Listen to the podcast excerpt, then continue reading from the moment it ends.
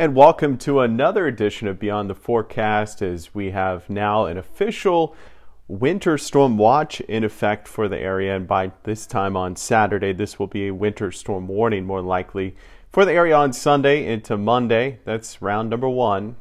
Not a lot has changed. Some of the new morning data has trended downward on the snowfall totals from their extreme amounts we saw earlier this week.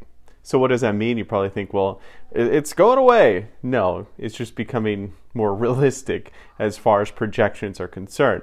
Still expecting about four to eight inches of snow on a widespread area across southeastern Kansas, northeast Oklahoma, uh, northwest Arkansas, southwest Missouri, into much of central Oklahoma as well. Will there be locally higher amounts? Absolutely.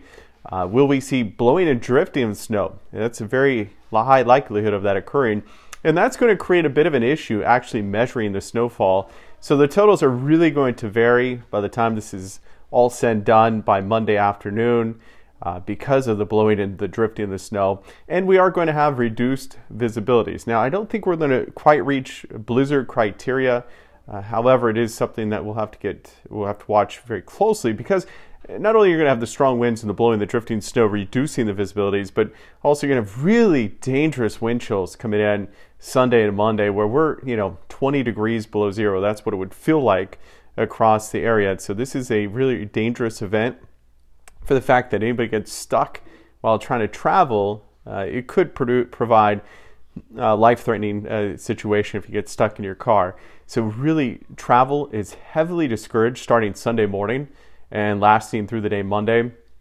I know we'll have some time to clear out on Tuesday as far as roadways are concerned. But then we're going to watch another system come in on Wednesday, and that very well could produce some light snow as well. And we're talking about maybe an additional one to three inches of snowfall on Tuesday night and Wednesday. Of course, that's still a little tough to tell because we, the systems are, you know, the models are really focusing on the first system and then maybe weakening the system, the second system, just a little too much but we'll get closer. We'll be able to fine tune that one. But we do know another storm system will come in Tuesday night and Wednesday. Now, I've got some good news for you in this podcast, and that is a pattern change by the weekend. We do switch to warmer uh, weather. However, we're actually going to see some sunshine finally. But the problem is, is once you get a snowpack like this, it really just kind of regenerates the cold, and it really tampers the uh, the, the warm up. So we're instead of you know maybe 50s and 60s, we would see 30s and 40s for highs until we get rid of all this snow melting.